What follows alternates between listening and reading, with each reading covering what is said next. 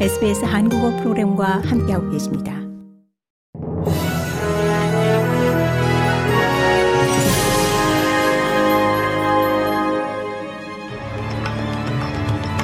(2024년 1월 31일) 수요일 오후에 SBS 한국어 간추린 주요 뉴스입니다. 호주의 2023년 12월 분기 소비자 물가 상승률이 예상치를 하회했습니다. 호주 통계청에 따르면 지난해 마지막 분기 소비자 물가 지수가 전년 동기 대비 4.1% 상승했고, 이는 시장 예상치 4.3%를 밑도는 수치입니다. 전분기 대비로는 단 0.6% 상승했고, 이는 2021년 3월 이래 분기별 최소 상승률입니다. 2023년 9월 분기 소비자 물가 상승률은 전년 동기 대비 5.4%를 보인 바 있습니다. 호주 연구원이 최근 실시한 조사에서 응답자의 거의 3분의 2가 이 경제 상황의 변화에 따라 정책을 수정하는 것이 총선 약속을 어기더라도 더 중요하다고 생각하는 것으로 드러났습니다. 이 같은 생각은 모든 연령대와 성별, 정치 성향에서 고루 나타났습니다. 해당 조사에서는 또 응답자의 58%가 알바니지 정부가 제안한 3단계 소득세 인하 조치 개정안을 통해 이 중저 소득층에 더 큰 혜택이 돌아가는 것을 지지하는 것으로 나타났습니다.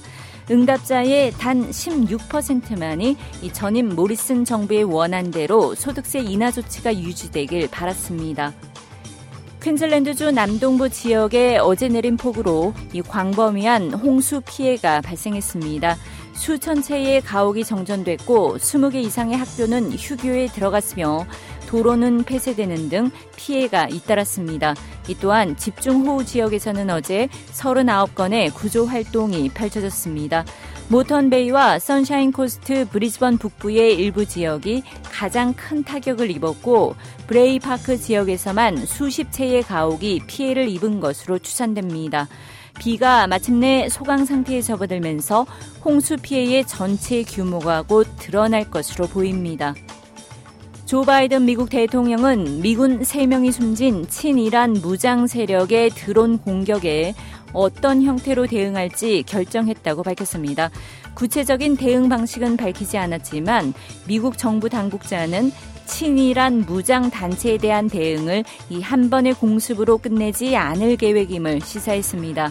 바이든 대통령은 하지만 이란에 대한 직접 공격 가능성에 대해서는 명확한 답을 내놓지 않았고, 이 중동 지역의 확전도 바라지 않는다는 뜻을 분명히 했습니다. 고국의 더불어민주당 이재명 대표가 신년 기자회견을 열어 이 각자 도생으로 내몰아 죽이는 정치가 아닌 살리는 정치를 하자며 4월 총선에서 민주당에 대한 지지를 호소했습니다.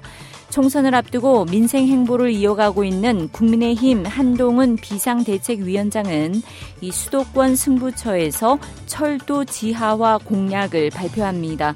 국민의힘은 현역 의원이 없는 지역 출마를 희망하는 영입 인재 3사람을 발표하는 등 수도권 공약에 힘을 쏟는 모습입니다.